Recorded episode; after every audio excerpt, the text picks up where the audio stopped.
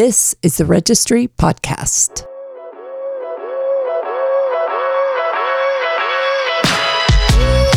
Welcome to the Real Perspectives Podcast, where we dive deep into the world of commercial real estate, bringing you real stories from real people. I'm your host, Vladimir Bosanac, and today we're thrilled to welcome Jody Elsom, the dynamic managing partner and owner of Seattle based Project Planning Partners.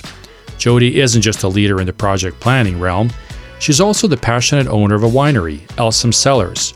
In this special episode, we're joining Jody at her winery to explore her multifaceted career. From navigating the complexities of commercial real estate to the intricacies of winemaking, Jody's journey is nothing short of inspiring.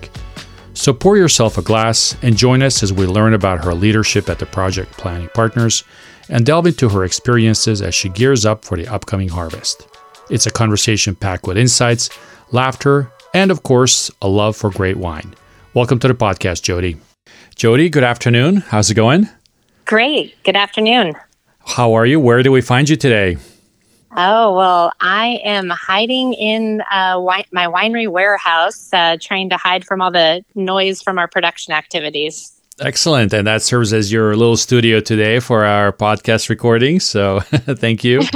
um, I, I do want to ask you a little bit about your winery also. So we'll we'll get into that um, in, um, in a few minutes. But uh, before we do, uh, tell us a little bit about your background in the industry, how you started a company, and sort of, you know, what does your company do? Sure. Yeah, I started my career out of uh, college many, many years ago um, in the mid 90s, and I was working for a general contractor. It was a large general contractor that had opened up an office um, here in Seattle from the Bay Area. And I was one of their very first employees. So it uh, gave me the advantage of being able to get my hands into everything and learn all different aspects of business because it was pretty much a everybody does everything kind of position. And I followed a little bit of the roller coaster with them as things got busy in the late 90s and then as they dropped off in um, the early 2000s. And then they departed and went back up to the Bay Area. And um, it opened up the door for me to start working with some of those clients directly. I had uh, gained their trust and um, had developed those relationships. And so um, one of client in particular said, "Well, can you just uh, manage this directly for us?" And I said, "Why not?" Yeah, the rest so is history. running your right. own business, right? Right. right. exactly. Exactly. So, how big is the company now? You know, where where are you guys in terms of you know you know size and uh, types of projects that you do? Yeah, I've got uh, five employees that are working with me right now, and um, we are managing projects that range in size from. Uh, let's see, we just we just finished a a home that was about two and a half million dollars out in Port Townsend, which is a fun little project, and then um, and then we're working on a project that's about seven hundred million. So Okay. pretty substantial range. Yeah, yeah. And your uh, sort of expertise with with this enterprise is around sort of healthcare and life science, right? Is that a fair um, assessment? Yes, the I'd say ninety nine point nine percent of the work that I do is with the life science and and healthcare projects, um, and then occasionally I've got a client who who uh, has a little side project and something fun that they want help with. So. Yeah. Yeah, yeah, yeah. And then in terms of geography, where does uh, uh, Project Planning Partners, uh, you know, go? How far do you, you know, venture from uh, from the Pacific Northwest? Um, we pretty much encompass all of the Pacific Northwest. We've done projects down in the Portland area as well as Eastern Washington, um, but the majority of our work is right here in the Seattle area. Yeah, yeah, yeah. So, um, tell us a little bit about the business. You know how um, how it started. You know, maybe talk about some of the milestones, and then I want to, you know, touch a little bit on also on you know just the state of the sort of market in terms of like what you're seeing from you know healthcare, life science side of things. Sure, that's a lot of questions. we can we can go one by one. No no pressure and no rush here. We have all the time in the world. Perfect. well, when um when I was working for the general contractor, it was obviously a pretty myop- myopic view of um, the development world. And as I started to work with the clients independently, I realized how much of a need that they really had to bring in some expertise to supplement their their internal knowledge on what it takes to actually build out an interior space or develop a piece of property. And um, and really recognizing that that's not their core business. Yeah. and having somebody who does have that expertise and knowledge is invaluable. It helps to make the process go a lot smoother. Um, it's i'm almost like a translator between different languages a lot of the times just to make sure everyone's really truly understanding one another and and we're meeting the right goals and needs. Um, so that evolution for me has been um, has been pretty dramatic in terms of really shifting that approach from you know just get it done and meet a timeline to really really looking back and from the owner's perspective helping to understand the holistic goals and what the spaces and the um, developments really mean to them. Um, and everyone has a different goal and and just making sure that that team is aligned in order to meet those goals appropriately. Have you found during this time uh, that the work that you do has also evolved? I imagine the answer is yes, but I'm curious, sort of, you know, how and um, especially, you know, what that meant for you guys as an organization over the last, you know, three years as we've all kind of evolved into um, something new through through our experiences, you know, working from home and remotely and that kind of thing it's you know one of the primary focuses of my business has been about building teams and bringing people together. And doing that virtually has a much different uh, perspective and challenge than it obviously does doing it um, in person. But um, i think a lot of a lot of our um, the shift in how we've approached the projects though has been much more focused on the risk mitigation and a lot more conservative on when we pull the strings on those mitigation measures uh, one of the things, obviously, that a lot of us have learned during COVID is things can rapidly change in the environment, and um, being prepared to make sure that the pathway ahead is is planned and things can fall in line appropriately is imperative. Otherwise, you've got significant costs and schedule impacts that are not wanted in any scenario. Right, right. Have you found uh, sort of the project cycles change? Have you found that sort of the way you interact with your clients also evolved during this time? Um, the project cycles and the way that we approach projects has definitely changed. We're looking much sooner at the market conditions and the stability of different materials and products and the whole supply chain um, approach has had a significant impact on how we look at projects for sure.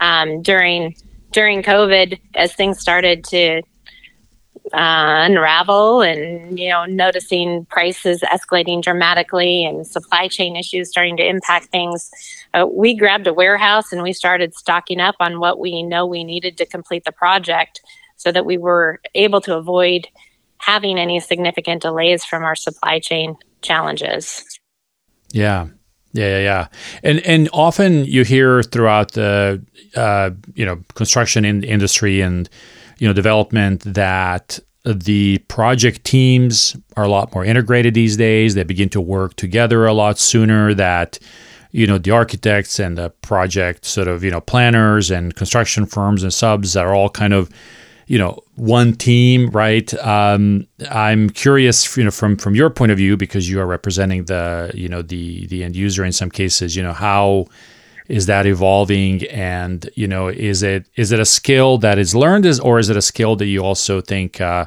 just comes naturally in sort of the industry as well well i definitely think the, the teams are much more integrated i think we have much different um, issues facing us today than we did you know five ten years ago the costs of, of materials are constantly fluctuating. The availability of those materials are fluctuating and really sitting side by side with the design team and the construction teams so that we can understand what are the right design choices in order to make sure that that things still um, track towards our budget and schedule goals and we're able to achieve the, what we what we're expecting um, and that partnership, even when you come into complicated mechanical systems for um, healthcare, it's it's really nice to have that contractor who's actually putting that work in place sit alongside the designer and come up with the right solution and and really think creatively at what's going to be best for that specific project. It's not a cook. There there is no cookie cutter. It's like the um, codes are changing. Uh, we're becoming much more energy efficient.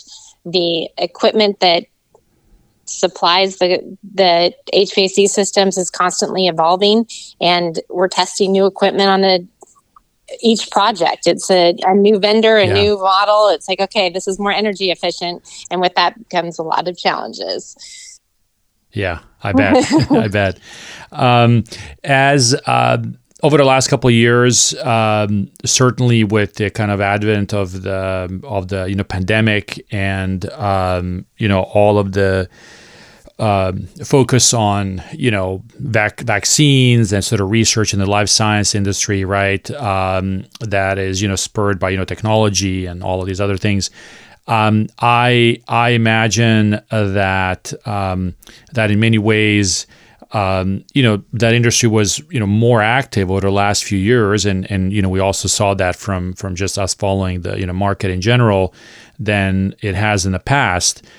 Do you find that this sort of elevated level of activity, development, construction will will continue in this space? You know how how how is that industry you know faring today? I think that the larger companies and the institutional companies are doing doing great and going to continue to do so. Um, it really depends. It, a lot of it is based on funding and financing as to who's really doing what.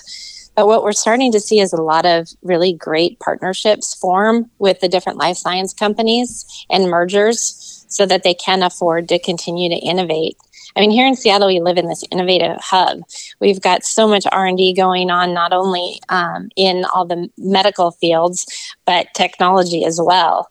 And that doesn't that doesn't seem like it's going to change anytime soon. And so institutions are going to continue to invest in their real estate so that they can get their best researchers and the best people here to come up with innovative solutions. And people are still getting sick, and we need to find a way to stop that. Um, and the only real way we're going to do that is if we've got uh, the right researchers and the right facilities to support their innovation. Yeah, I've I've heard somebody say to me once, you know, we're still haven't cured the human condition, so it'll it'll be an ongoing it'll be an ongoing kind of thing, right? Um, in terms of you know where um, life science developments have typically you know sprung up, uh, at least in the past, I would say you know 10, 20 years it seems that they evolved within certain geographical you know clusters right? So for whatever reason whether they want to be close to a certain university or close to uh, to a certain you know neighborhood in a, in a, in a certain town or city they, they seem to kind of you know you know mushroom around one one area. Has that happened across the sort of greater Puget Sound? And and are you also seeing some parts emerge um, you know uh, elsewhere throughout throughout the region well, Canyon Park and up there in Bothell area was probably one of our first little hubs here locally. Um, and and it's really ideal for there to be these hubs um, so that you can get the resources for supplies to be delivered to a central location. But I think more importantly, it's the people.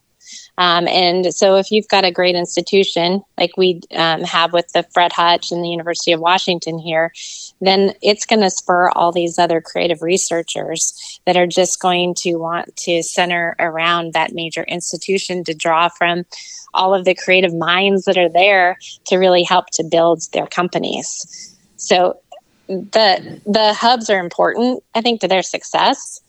And um, South Lake Union is the is the next big one. We're already seeing quite a lot of development going on there, and a, quite a lot of people moving in, um, and really surrounding the Fred Hutch campus there. So it's it's fun to see that in the in the center of the city and so close to the city, um, and finally taking form there as well. One of the things that we've seen is that um, sometimes these hubs will evolve uh, in areas simply because they kind of run out of space in certain parts where they um, where there uh, was typically more construction. Um, so I am curious if you know we have seen a little bit of you know industrial to life science conversion happen if then all of a sudden uh, some you know bigger industrial sort of you know neighborhoods across the region um, may become little mini clusters. Um, is that something that you may anticipate happening in the future? I know there's a lot of developers looking at uh, a lot of these vacant office buildings to try to figure out how easy they would be to convert and repurpose them to support life science companies. Um, the challenges are with our the floor to floor heights and being able to get all the mechanical distribution in for the air air changes um, and the load on the slab and vibration and it can go on and on on the challenges with that but a lot yeah. of people are doing it. And um, and i think it will create some additional little hubs. Um, and it, it's nice to see it throughout the city though. And it's in these little neighborhoods um, we're seeing obviously down on um, off of Eli- on elliott bay off of western down there there's a few going in there as well. And um, but it, there's still they're still clustered here right around that north end of the city for the most part. In terms of um, you know life science and medical clients, are there certain specialties in this region that are evolving that are maybe more specific to the Puget Sound region? We have a lot of innovative technology here, so you're seeing with especially with cancer research, and that's where most of the work that I've been doing is um, for supporting cancer patients. And the way that we're approaching it here that is a little bit different from what I've seen in some of the surrounding areas is is much more patient focused. And um, and I say that because like the one of the spaces that we just we just finished building, it was they're really truly focused on bringing everything to the patient and trying to ensure that the patient is is impacted the least amount. They're impacting the rest of, of the facility and the providers and making them do the work, not the patient. And um, it's becoming more of a consumer approach. Perhaps that's the right way to put it. It's um, ensuring that they're comfortable along their journey, that they're taken care of, that it's the least amount of work on their part to get the treatments that they need. Um, Jody, you guys have worked with Fred Hutch, whom you already mentioned in uh, you know one of your answers. I am I am curious about um, you know that organization and the sort of you know level of you know engagement that that you've done there for for them. Um, I just recently finished uh, developing the new their new clinic expansion building on campus. It was one of the first uh, new buildings that they have built in quite some time on campus, and uh, we broke ground just right before COVID, and we um, have opened up the last floor just a couple months ago. So it was a um, fun time to to build a project with a, a very innovative and um, and important client. Um, they're they're they when in opening up this facility, they were really opening up a new model of care for the patients. Um, focused on bringing all the services to the patient and making sure that that patient journey is in um, the prime focus of how they delivered care.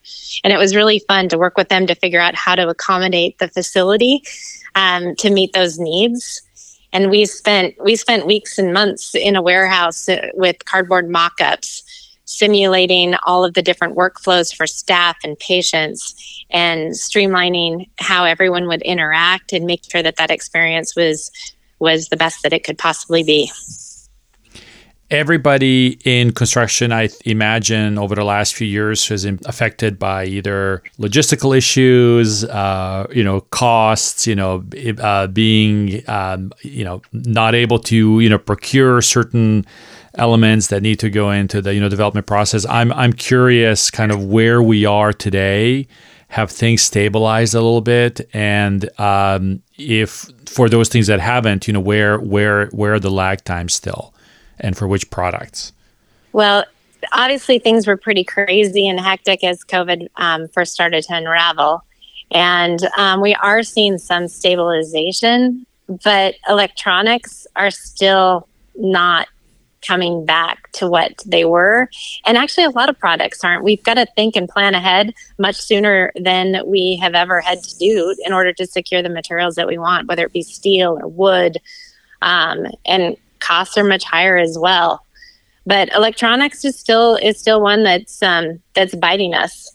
Uh, there we had some some additions and changes um, on the project for Fred Hutch that we recently completed.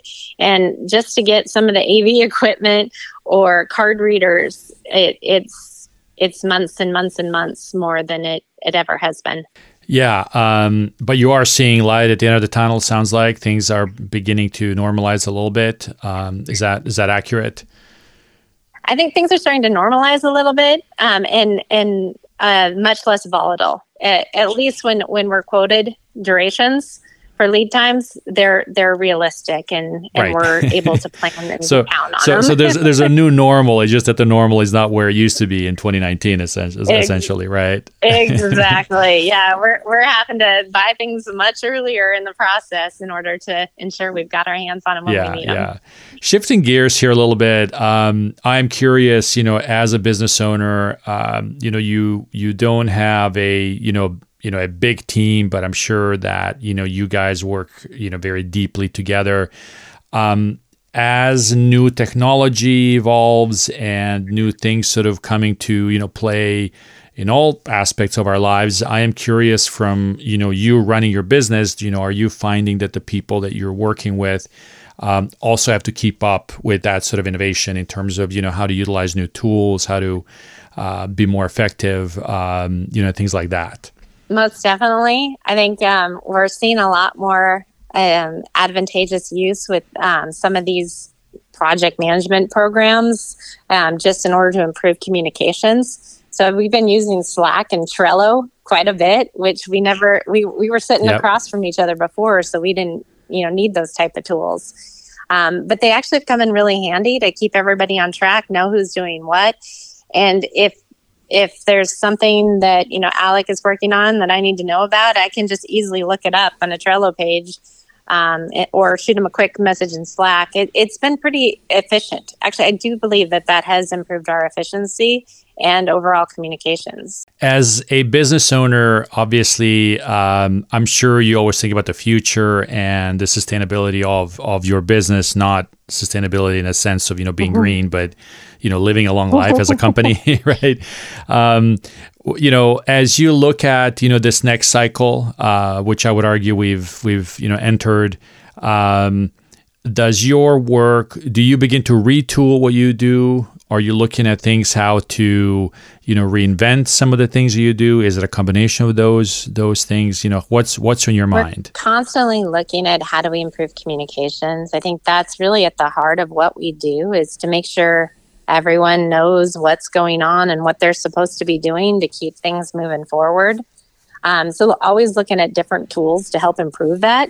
Um, and and with each client too, they've got a different level of uh, sensitivity or acceptance of tools. And so it's always just readapting to what's going to meet their needs and help to make sure that everyone understands their place in the project and how all the puzzle pieces come together to get to the end goal.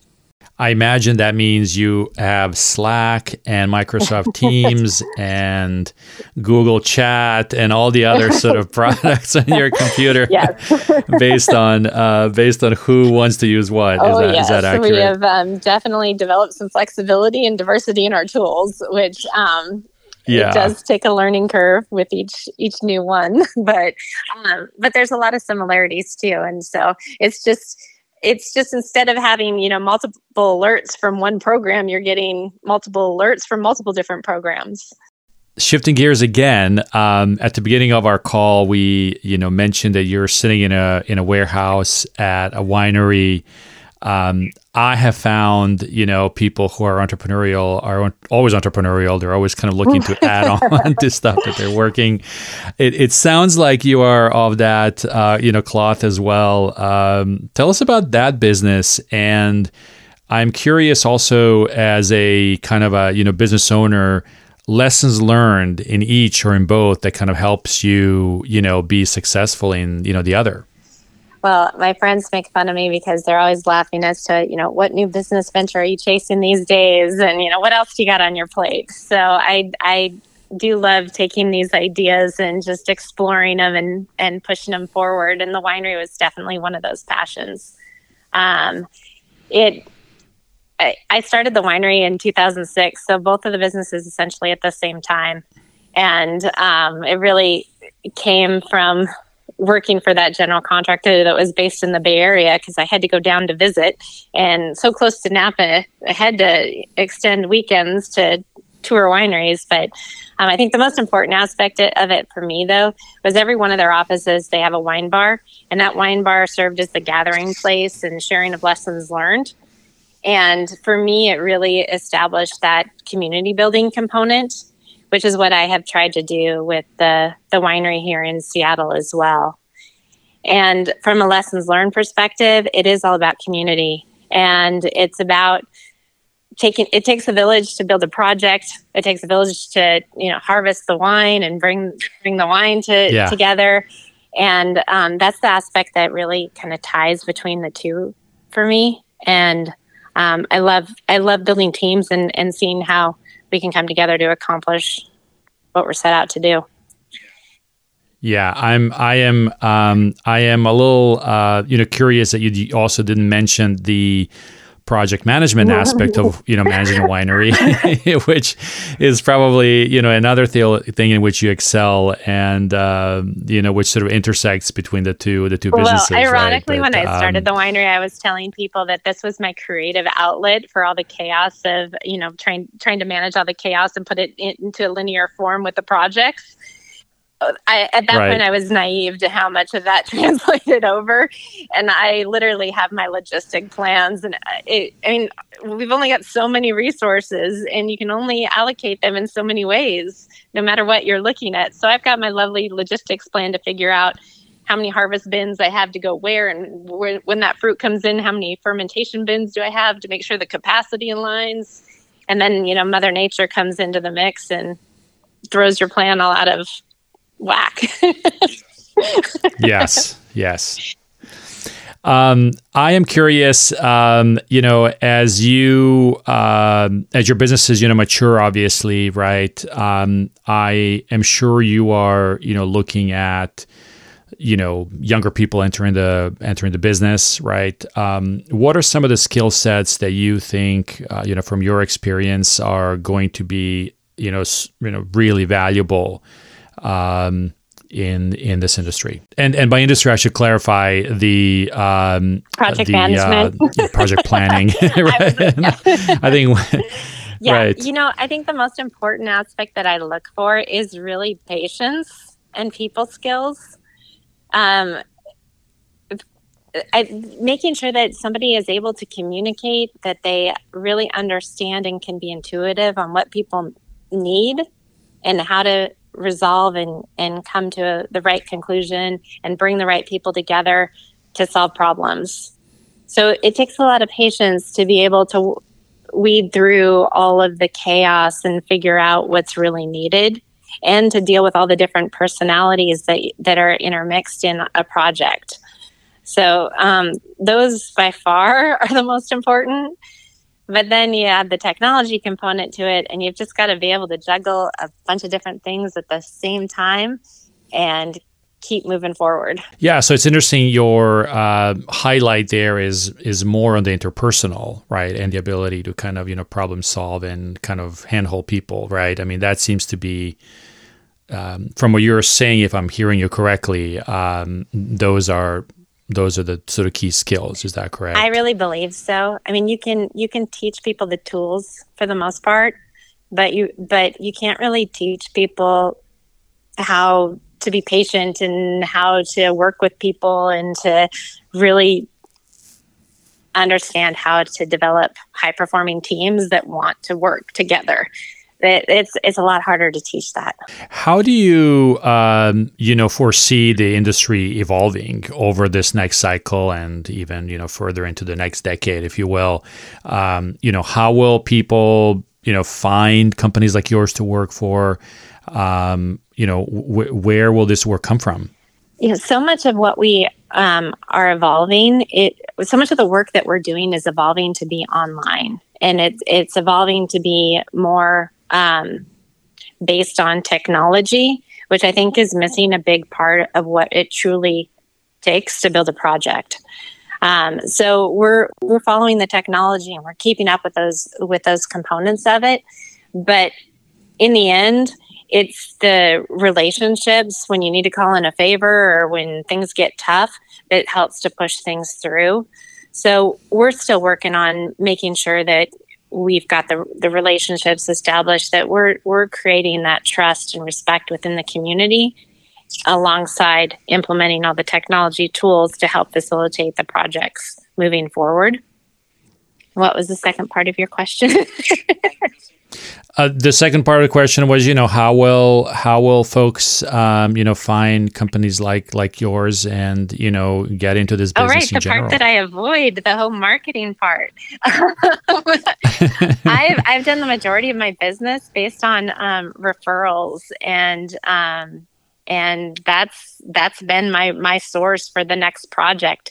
And so i think the best way to find people is to ask around.